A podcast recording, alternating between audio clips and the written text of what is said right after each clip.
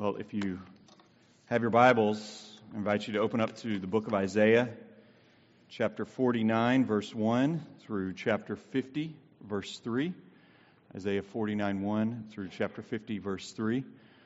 Uh, I do not have the Pew Bible number on that, so if somebody wants to give it to me or give it to us, I think it's around 771 or so. But Isaiah 49 and into 50. 774. Okay, thank you, Liz. 774. If you're using the, the, Pew Bible in front of you. So, however you have it the Pew Bible, the bulletin, your own Bible, uh, or uh, on a tablet or device uh, that you uh, have a Bible app on, however it would be, I encourage you just to get God's Word open in front of you. We're going to read uh, chapter 49 and into chapter 50. And as we read this, I encourage you to follow along closely and let us hear from God's holy, inspired, inerrant word. Follow along as I read. Listen to me, O coastlands, and give attention, you peoples from afar. The Lord called me from the womb. From the body of my mother, he named my name. He made my mouth like a sharp sword. In the shadow of his hand, he hid me. He made me a polished arrow. In his quiver, he hid me away.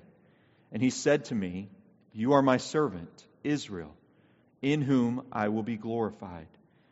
But I said, I have labored in vain. I have spent my strength for nothing and vanity. Yet surely my right is with the Lord and my recompense with my God. And now the Lord says, He who formed me from the womb to be his servant, to bring Jacob back to him, and that Israel might be gathered to him. For I am honored in the eyes of the Lord, and my God has become my strength. He says, It is too light a thing that you should be my servant to raise up the tribes of Jacob, and to bring back the preserved of Israel. I will make you as a light for the nations, that my salvation may reach to the end of the earth. Thus says the Lord, the Redeemer of Israel, and his Holy One. To one deeply despised, abhorred by the nation, the servant of rulers, kings shall see and arise, princes, and they shall prostrate themselves, because of the Lord who is faithful, the Holy One of Israel, who has chosen you. Thus says the Lord In a time of favor, I have answered you. In a day of salvation, I have helped you. I will keep you and give you as a covenant to the people, to establish the land, to apportion the desolate heritages, saying to the prisoners, Come out. To those who are in darkness, appear. They shall feed along the ways. On all bare heights shall be their pasture. They shall not hunger or thirst neither scorching wind nor sun shall strike them. For he who has pity on them will lead them, and by springs of water will guide them. And I will make all my mountains a road, and my highways shall be raised up. Behold, these shall come from afar, and behold, these from the north and from the west, and these from the land of Syene. Sing for joy, O heavens, and exult, O earth. Break forth, O mountains, into singing, for the Lord has comforted his people and will have compassion on his afflicted. But Zion said, The Lord has forsaken me. My Lord has forgotten me. Can a woman forget her nursing child, that she should have no compassion on the son of her womb? Even these may forget, yet I will not forget you. Behold, I have engraved you on the palms of my hands. Your walls are continually before me. Your builders make haste. Your destroyers and those who laid you waste go out from you. Lift up your eyes around and see. They all gather. They come to you. As I live, declares the Lord, you shall put them all on as an ornament. You shall bind them on as a bride does. Surely your waste and your desolate places and your devastated land. Surely now you will be too narrow for your inhabitants, and those who swallowed you up will be far away. The children of your bereavement will yet say in your ears, The place is too narrow for me. Make room for me to dwell in. Then you will say in your heart, Who has borne me these? I was bereaved and barren, exiled and put away. But who has brought up these? Behold, I was left alone. From where have these come? Thus says the Lord God Behold, I will lift up my hand to the nations and raise my signal to the peoples. And they shall bring your sons in their arms, and your daughters shall be carried on their shoulders. Kings shall be your foster fathers, and queens your nursing mothers. With their faces to the ground, they shall bow down to you and lick the dust of your feet. Then you will know that I am the Lord. Those who wait for me shall not be put to shame. Can the prey be taken from the mighty, or the captives of a tyrant be rescued? For thus says the Lord even the captives of the mighty shall be taken, and the prey of the tyrant be rescued. For I will contend with those who contend with you, and I will save your children. I will make your oppressors eat their own flesh, and they shall be drunk with their own blood as with wine. Then all flesh shall know that I am the Lord your Savior and your Redeemer, the mighty one of Jacob. Thus says the Lord where is your mother's certificate of divorce with which I sent her away? Uh, or which of my creditors is it to whom I have sold you? Behold, for your iniquities you were sold, and your transgressions, and for your transgressions your mother was sent away. Why, when I came, was there no man? Why, when I called, was there no one to answer? Is my hand shortened that it cannot redeem? Or have I no power to deliver? Behold, by my rebuke I dry up the sea. I make the rivers a desert. Their fish stink for lack of water and die of thirst. I clothe the heavens with blackness and make sackcloth their covering. Let's pray together. Lord, we ask, we come before you now, not just asking even, but appealing, pleading, but doing so with confidence, yearning that you would write the truths of your word upon our hearts. Help us to grab hold of your glory. Help us to be captivated by your might. Help us to be comforted by your faithfulness. Help us to be strengthened by Christ, the servant of the Lord. And it is in his name that we pray. Amen. Seeing is believing. Seeing is believing. You might operate in life with a mantra similar to that. I won't believe it till I see it. That might be a way that some of us navigate life, but it is a terrible way to navigate the Christian faith. In fact, seeing is believing is a terrible, terrible lie. But don't take my word for it. Adoniram Judson, who is held up by many as a great missionary, was at one time so greatly discouraged by the apparent lack of fruit on the mission field in Burma where he served that he dug his own grave and pleaded with God to just kill him. The great Protestant reformer, Martin Luther, was so discouraged by responses to his own preaching just a few years after the Reformation caught fire and spread throughout Europe. He was so discouraged by, his own, by, by the responses to his preaching that in 1530 he just stopped preaching for nine months.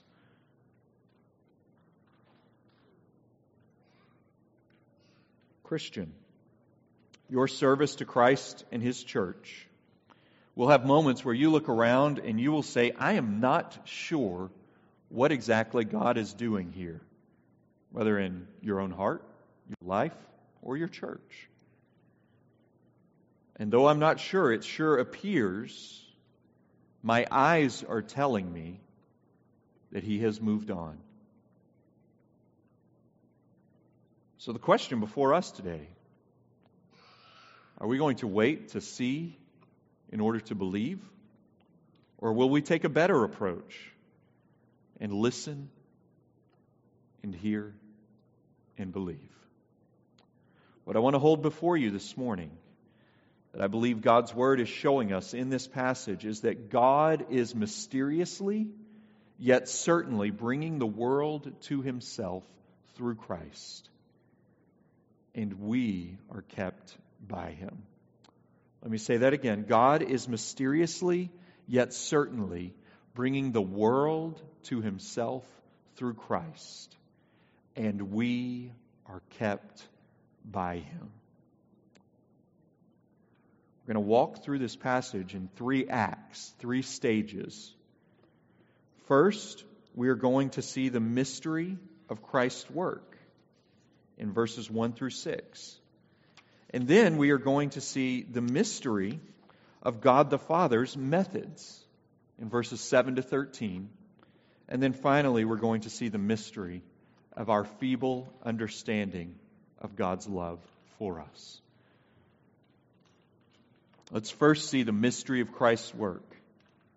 In this overall section of the book of Isaiah, let's say chapters 40 through 55, we find what are referred to as servant songs. We find four of them.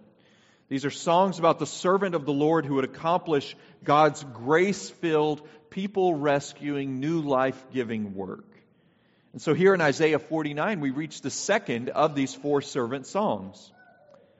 But interestingly, this servant song reaches beyond the people of Judah who have been the central figures in this divine drama throughout the book of Isaiah. In fact, you look at verse 1 of chapter 49. God reaches out far beyond the people of Judah who were in captivity in Babylon, and he says, Listen to me, O coastlands, and give attention, you peoples from afar. So, right here at the outset, we see a, a, a message whereby this audience that is intended to hear this word is far beyond even the people of Judah. Now, I want you to note something about the servant of the Lord in this song who's been set apart by God the Father for this work. Look at verses 2 and 3. Let's, let's play a little, um, what is the game? Guess who? You know, where you, does your person have a hat? Does your person wear glasses? Does your person have facial hair? Some of you have certainly played that game before. Let's play a little guess who as we read through these next few verses as we seek to try to understand who this servant of the Lord is, that it says in verse 1 called me from the womb, from the body of my mother, he named my name. Look at verse 2. He made my mouth like a sharp sword. In the shadow of his hand, he hid me. He made me a polished arrow. In his quiver, he hid me away. And he said to me, You are my servant Israel, in whom I will be glorified. So we have a few clues here as to the identity of this servant. Israel is not just a nation of people, but it's a name given to an individual. This faithful servant, Israel, believes that his work, believes his labors, believes, that his toil has been wasted. In fact, if you were to read verses 1 through 3, you might say, this sounds like Jesus a little bit. This one who has been called from the womb, the one who's called the servant, Israel, the one through whom God is glorified. But then we say, okay, hold on, in this, in this divine game of guess who, there's something about verse 4 that seems off. Look at it, verse 4. The servant of the Lord, after describing how God has called him and set him apart, he then says in verse 4, But I said, I have labored in vain. I have spent my strength for nothing and vanity. Yet surely my right is with the Lord and my recompense with my God. Follow along verse 5 and following. Now the Lord says, He who formed me from the womb to be his servant, to bring Jacob back to him, that Israel might be gathered to him. For I am honored in the eyes of the Lord. My God has become my strength. He says in verse 6, It is too light a thing that you should be my servant to raise up the tribes of Jacob, to bring back the preserved of Israel. I will make you as a light for the nations, that my salvation may reach to the end of the earth. Do you see how God tells his servant here? That he will not simply use him for the sake of the people of Israel. Rather, he says he will make his servant as a light for the nations, that his salvation may reach to the ends of the earth. The mission of the servant is far greater than has been initially realized. And we see a hint of this as we go back to verse 1, where he says, Okay, I'm, I'm speaking to the coastlands, to the peoples from afar.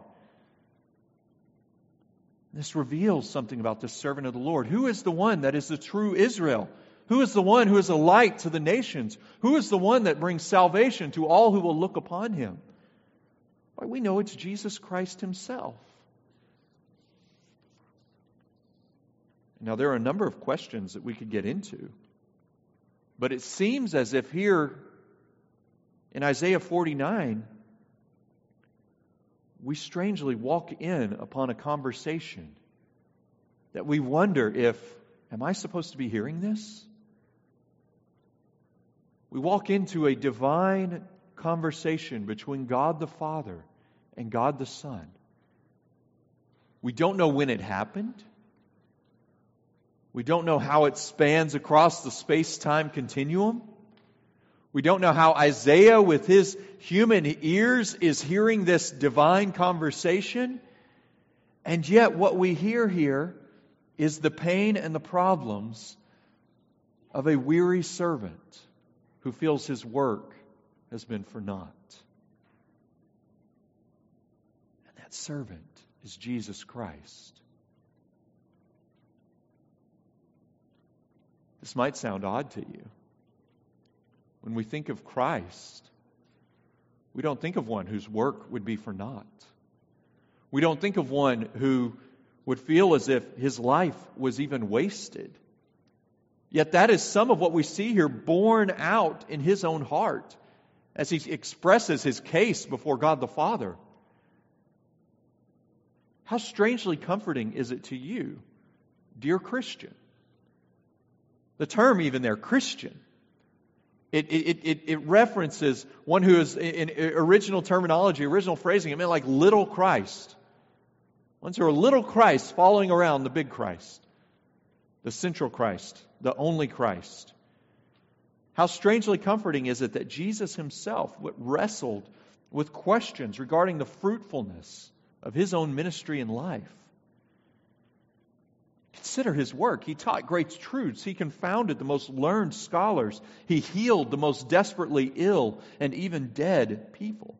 He gave sight to the blind, strength to the lame. He worked miracles like turning water into wine. He fed 5,000 people with, with only a few loaves of bread and a couple of fish. And yet the reward that he received from those that he ministered to was what? Betrayal, rejection, abandonment. He who worked all of these miracles left to suffer and die alone on a cross. At his death, his disciples had deserted him. Only a few who loved him were near to him. And the people that he came to call back to God, they were the ones that were crucifying him.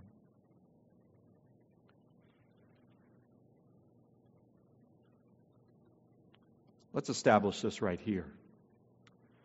If Jesus Christ is the true Israel, the sinless Son of God, and he dealt with confusion and even despair over the work that God was doing through him and in his life, it's safe to say that you will deal with this as well, dear Christian. Part of the Christian faith is, in spite of what you are seeing, believing. This is where Jesus was faithful and Israel was not. Jesus cast his cares and his concerns before God the Father, yet he was faithful to the end with his task. Israel was captured, captured and brought into exile because of her unfaithfulness and her rejection of God and her disobedience and distrust in him.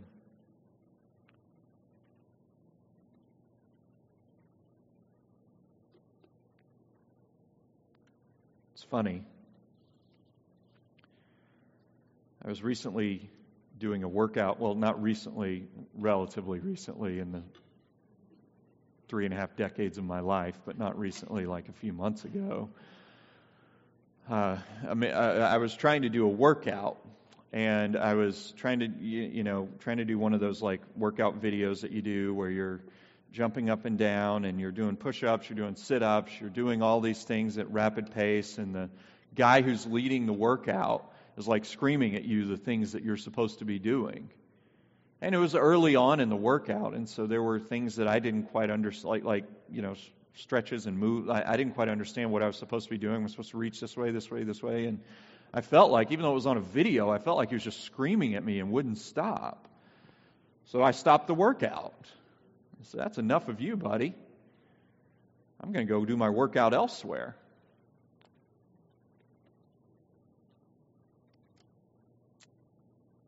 The interesting thing was, I think part of the reason that I stopped that workout was because it was hurting. It wasn't hurting me like emotionally, like the guy yelling at me, but it was hurting like physically. I felt like I was expending too much effort, too much energy. I felt like it was taking too much of a physical toll. So I turned it off and said, All right, I'm going to find another way to stay in shape where I actually know what I'm doing. Sometimes the Christian life feels like that. We see our Lord who suffered through a, a, a ministry where, yes, he had great, uh, he saw the great hand and great power of God at work in his ministry, but he also saw the, the great power and work of God at work in him in ways that he did not ask for, ultimately culminating with his death. So, as believers, ones following after this Lord, ought we not to expect the workout of the Christian faith to be in some ways? Though we may not physically die for the faith, our hearts ought to feel the same weight of the faith as our Lord and as those who would follow after our, our Christ. So before we turn it off and before we check out or before we say, oh, I'll let him do all the heavy lifting, in one sense, Christ has done the heavy lifting in regards to the redeeming of our souls. But in another sense, the same Lord who called us or who went to the cross himself, he calls us to do what? Take up our cross and follow him. So before we check out because following him is strangely difficult or asking too much, let us be careful that we aren't checking out from understanding what it means to actually follow him. And so we see the mystery of Christ's work in verses 1 through 6. But then we move on and we see the mystery of the Father's methods in verses 7 to 13. And remember, we're tracing this line of the strange but certain work of God through Christ and how we can, we can, we can grab hold of it as it flows through the arc of history. And we can know that we are safe and secure in this Christ and in the work of the Father through him. So, verses 7 to 13, the mystery of the Father's methods. So, we move now, we begin to transition from the heart of Christ, the servant of the Lord, to the hand of God the Father and his work in the pages of history. Look at verse 8 Thus says the Lord, In a time of favor I have answered you. In a day of salvation I have helped you. I will keep you and give you as a covenant to the people, to establish the land, to apportion the desolate heritages. This language of a covenant helps to reveal the seriousness of God's resolve to work on behalf of and towards his people. God does not patch it together as it goes in, in his work in the world or his work in your life. You may feel as if your life is just a constant, uh, at the constant mercy of a magic eight ball. Whereas if you wake up day by day and it's like, okay, God has this magic eight ball in, in the sky and he just shakes it and it's today going to be a good day for you. Uh, doesn't look so hot.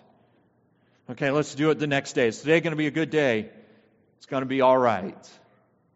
That may be what you feel as if your life is like as a follower of Christ, where particularly it just seems to not have much rhyme or reason.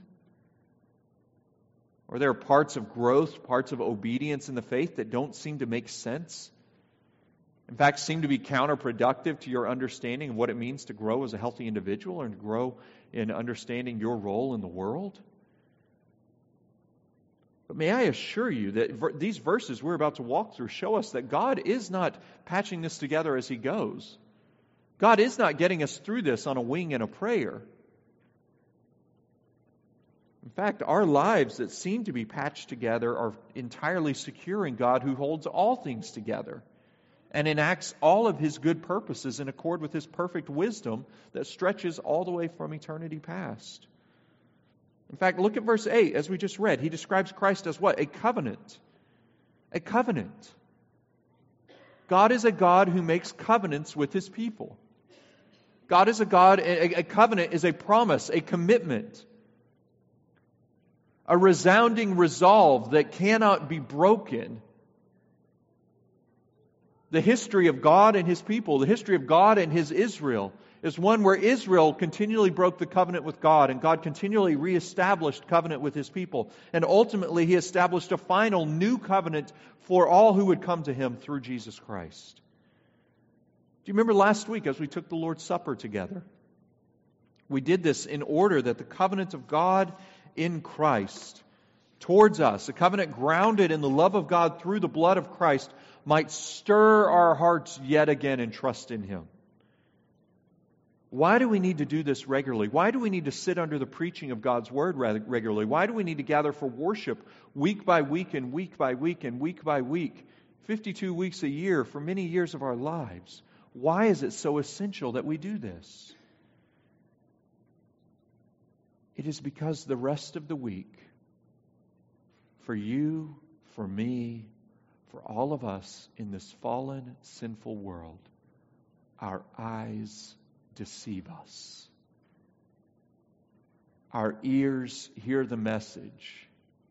And oftentimes, the gospel that we profess to believe goes in one ear, and throughout the week, it gradually starts to empty out the other ear.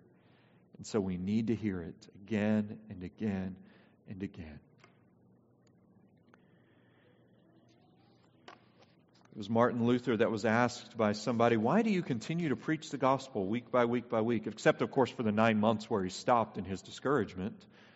Why do you continue to preach the gospel week by week by week? And he said, I preach the gospel week by week by week because my people forget the gospel week by week by week. That's us. That's me we regularly need to be reminded of the depth of God's love for us, of the resolve of God's commitment to us, of the preciousness of Christ's presence with us, of the surety of the Spirit indwelling in us.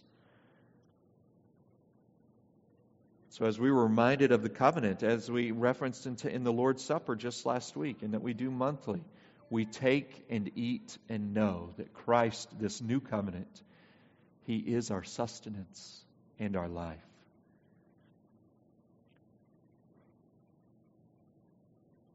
Is He your life? If you're familiar with Christianity, you would say, I don't, I don't, I, I, I consider this, and I don't know this Christ in this way.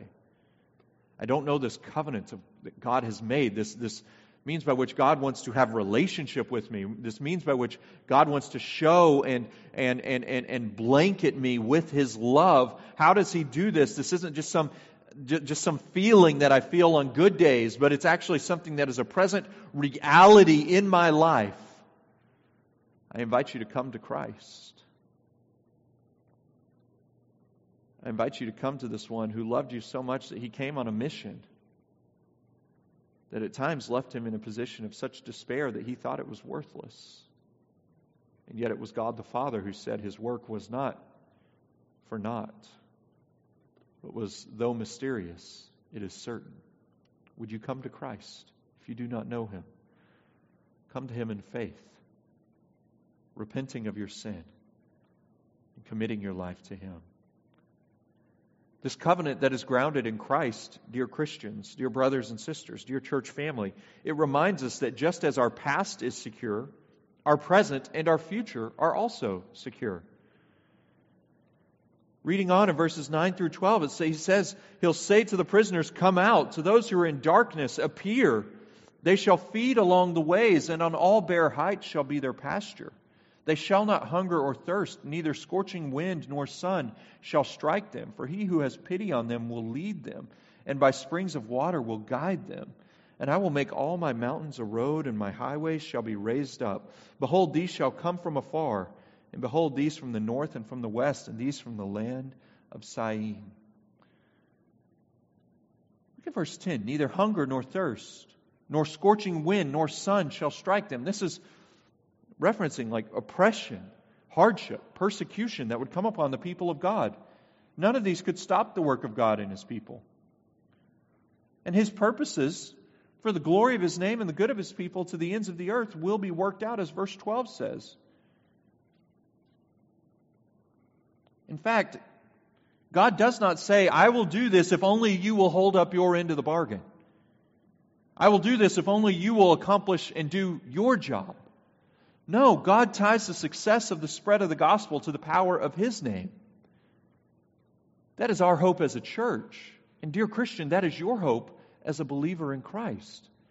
God ties the hope of your success. And when we talk about success, let's be very clear what we mean by this. We mean you're reaching the end of the race still clinging to Christ. This does not mean you reach the end of your race with all of your dreams fulfilled with all of your plans for your life accomplished, with all that you would hold out as the desires and the wishes of your soul finding their fulfillment and completion. It actually means as you reach the, the end of your life, as life progresses on year by year by year, and goals and desires and wishes lie in the background unmet, and having to be left for another day, and if you're honest, having to be left for another life. Success of the believers finding in that the richness and the fullness of Christ who is your Lord. Because for the Christian, get this the deepest, deepest longings and dreams and desires of your heart will find their perfect and complete fulfillment when you are in the presence of Christ. All that feels unfulfilled, imperfect, incomplete in this life will be washed away by the sublime grace and experience of the presence of Christ that will wash over us for eternity.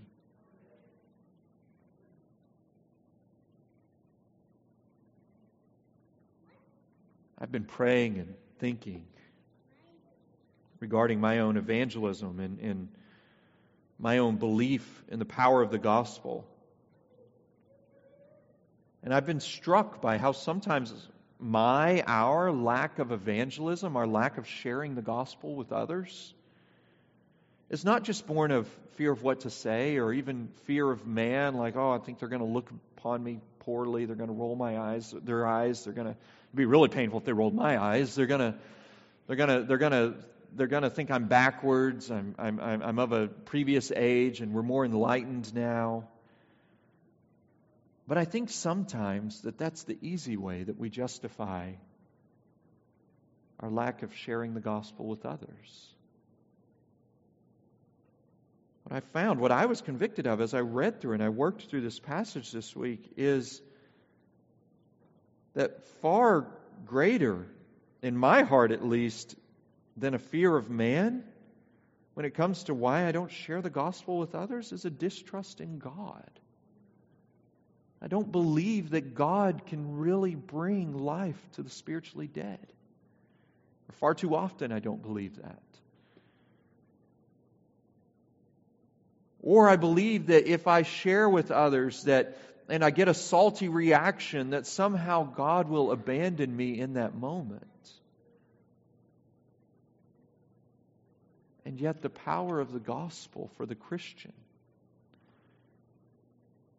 is that Christ, who endured that separation, that wrath of God on the cross, he endured that that we might never be separated from him.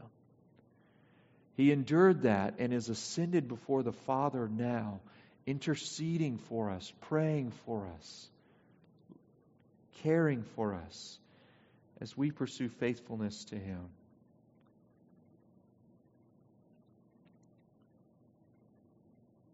You know, Easter's coming up in just a couple of weeks.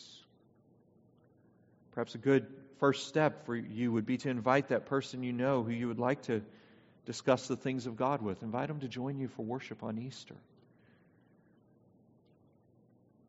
Invite them to come and hear of this Christ.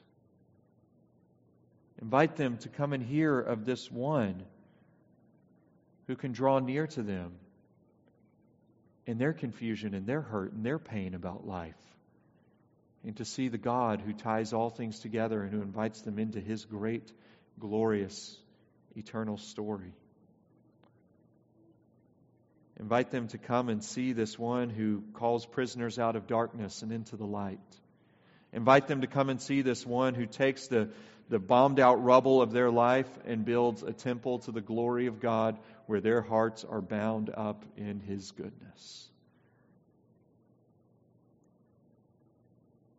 You know, having just told of what God will do in these mysterious methods whereby He brings prisoners out, whereby He plows down obstructions and mountains, and whereby people from all nations, as verse 12 say, come before Him and worship, that leaves us with only one option, where verse 13, worldwide redemption, calls for great celebration. Sing for joy, O heavens, exult, O earth, break forth, O mountains, into singing, for the Lord has comforted His people and will have compassion on his afflicted.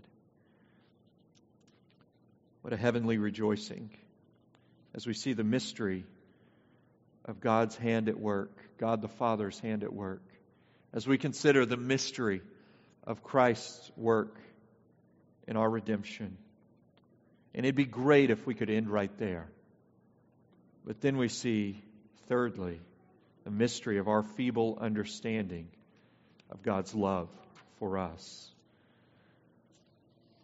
Right after verse 13, in fact, look at just in contrast, verse 13 that we just read, and then verse 14. But Zion said, The Lord has forsaken me. My Lord has forgotten me.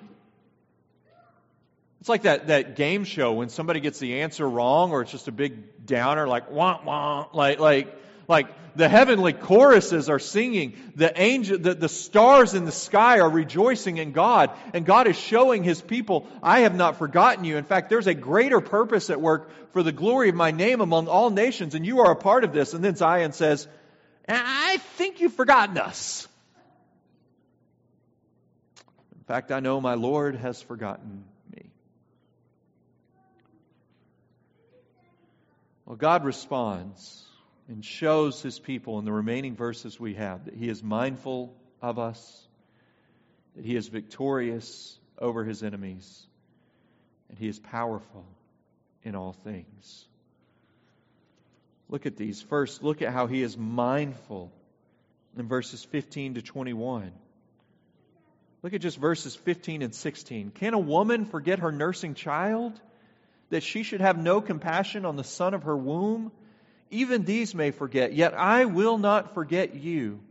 Behold, I engraved you on the palm of my hands. Your walls are continually before me. You know, one of the great things about, about the Bible, about things like what we're seeing here in Isaiah, but it stretches out all over the Bible, about the Christian faith that I think separates it from the rest of the, from, from other world religions and gives it a validity that others don't, is this. The Bible never addresses us where we want to think we are. The Bible addresses us where we are. And God here reaches out to his people, reaches out to you and me in his divine love, and says to you, You might be able to acknowledge my glory over all the world. You might be able to acknowledge my greatness in all things, but I know that you struggle with wondering whether or not I have forgotten you. He says, Do you think I can forget? A mother doesn't forget her nursing child. I will not forget you. And he says, Come look at the palms of my hands. Are you not engraved on them? The truth of the matter is, And I don't say this lightly.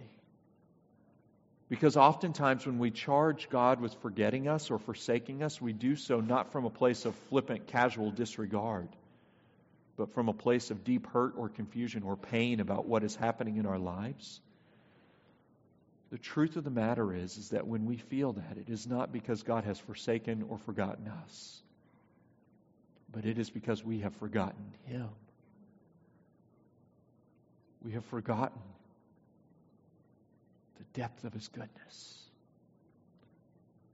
the testimonies of His faithfulness. Look at what God promises His people as they feel as if they will be they will, they will be ignored. They will be left out. The mighty feast of God will include many people, but not the people of Zion. Look at what God says to them in verse 18 Lift up your eyes around and see. They all gather, they come to you. As I live, declares the Lord, you shall put them on as an ornament, you shall bind them as a bride does. Listen to verse 19. Surely your waste, your desolate places, your devastated land, surely now you will be too narrow for your inhabitants, and those who swallowed up you, swallowed you up will be far away. You see what God's saying here? You, you feel desolate, you feel empty, you feel uh, uh, uh, worn out, you feel as if your better days are long in the past. And God says, No, I will rebuild the city as we come out of COVID, as we come out of, of, of, of, of just hard seasons, as we think of faces and, and, and, loved ones in our church family that have moved away that we miss, as we yearn to see the Lord bring growth to our church family, this is a good prayer. Yes, Lord. We pray, Lord, would you, would you, would you build us up? Would you bring us to a place where now we have enough seating, but one day we have to have a problem with where are we going to put everyone? Lord, will you bring us to a place where we can do nothing but look around and say, Who has borne these? Who has brought these to faith in yourself? Only you have, as a testimony to your faithfulness. Oh, this is a precious prayer that we can voice, dear church, and we must voice regularly as his people. God is mindful over us, and He will see us through. And even if, even if we, we, we, we, we reach that point only in heaven and only in eternity, we will rejoice in the grace of God filling up that place with those who testify to His glory. So He is mindful of us.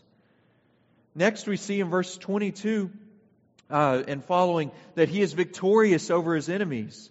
He says, I will lift up my hand to the nations, raise my signals to the people, and they shall bring your sons in their arms.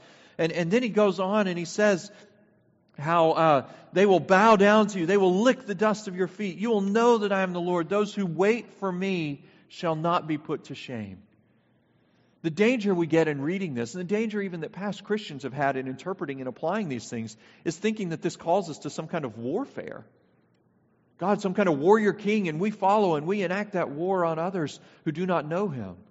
I think this calls us not to war in physical nature, but war in trust in our hearts, knowing that God will prove victorious when it seems as if we are under siege. How easily do we get told that the Christian faith and its beliefs about sexuality, about humanity, about genders, about how God has designed us and created us in His image. How often do we get told that we are bigoted, that we are backwards? How often do we get warned that we better get on the right side of things because right now we're on the wrong side of history? How often do you hear this? And how often do we wonder, am I really that out of step? And yet, what God says to us at the end of verse 23 is, Those who wait for me shall not be put to shame. His word can be trusted, dear brothers and sisters. And what we hold up before a world who would like to do nothing more with Christianity or have nothing to do with it or believe that it makes them backwards, what we hold up to this world is a Christ who loves this world that is so void of love, and he loves it to the point where he has been crucified for her. And so we hold up a crucified Savior for those who seek healing and yet feel as if their healing can no way, in no way be found in an outdated faith. Well, this would be true if Christ was not victorious over the cross and if he did not promise to vindicate those who wait for him. And then lastly, God is powerful. God is powerful. He says here in verse 24 through chapter 50, verse 3, that, that he will rescue, that he will make oppressors eat their own flesh, that all, at the end of verse 26, all flesh shall know that I am the Lord, your Savior, your Redeemer, the mighty one of Jacob. He says in verse 1 of chapter 50, he says, Do you think I've forgotten you? If you think I've divorced you, I, this God of covenant, show me the certificate of divorce. You cannot find it. I, who I can dry up seas, I can dry up rivers, I clothe the heavens with blackness, I clothe the, I make sackcloth their covering. I am powerful over all things, and I will keep you. What God is calling us to is to recognizing that seeing is not believing we must hear that we might believe. I referenced Adoniram Judson at the beginning of our sermon, who dug his own tomb, dug his own grave in Burma, pleaded with God to kill him. God did not kill him. God eventually brought him to a ministry where he saw people come to faith who previously had no knowledge of Christ. Interesting side note if you were to look through the history of this church, First Baptist Church of Scituate, you would find that Adoniram Judson Sr.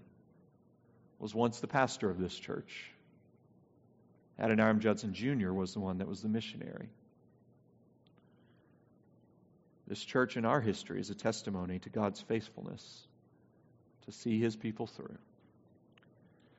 But greater even than this, we find as we consider Adoniram Judson, as we consider Martin Luther, who gave up preaching for nine months, and then we have before us, as we saw at the outset of our sermon, Jesus Christ himself, who wondered if his work was for naught. And God said to him, Israel may have rejected you, but the nations will come to you through your work.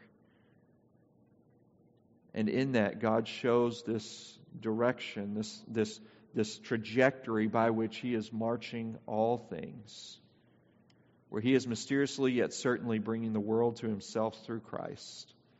And, brothers and sisters, we are not forgotten in that. We are kept by him.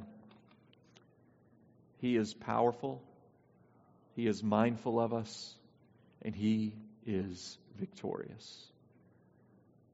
Don't take my word for it. Look to the Christ who was crucified, and look to the tomb that is now empty, and rejoice in the God who works in mysterious ways, yet with certain promises for the good of his people. Let's pray. God, as we consider these things, we ask that you would help us to grab hold of you when all around us tells us that you are worth letting go of. When our hearts want to let go, when our eyes deceive us, when our world drowns out the word of your faithfulness and your goodness. May you keep hold of us and give us the strength to trust you, to serve you, and to even make this Christ known. This Christ who is the light to the nations, this Christ who is with his people, and this Christ who is victorious now over death and over all nations, as they will flow to him in praise to the glory of his great name. Amen.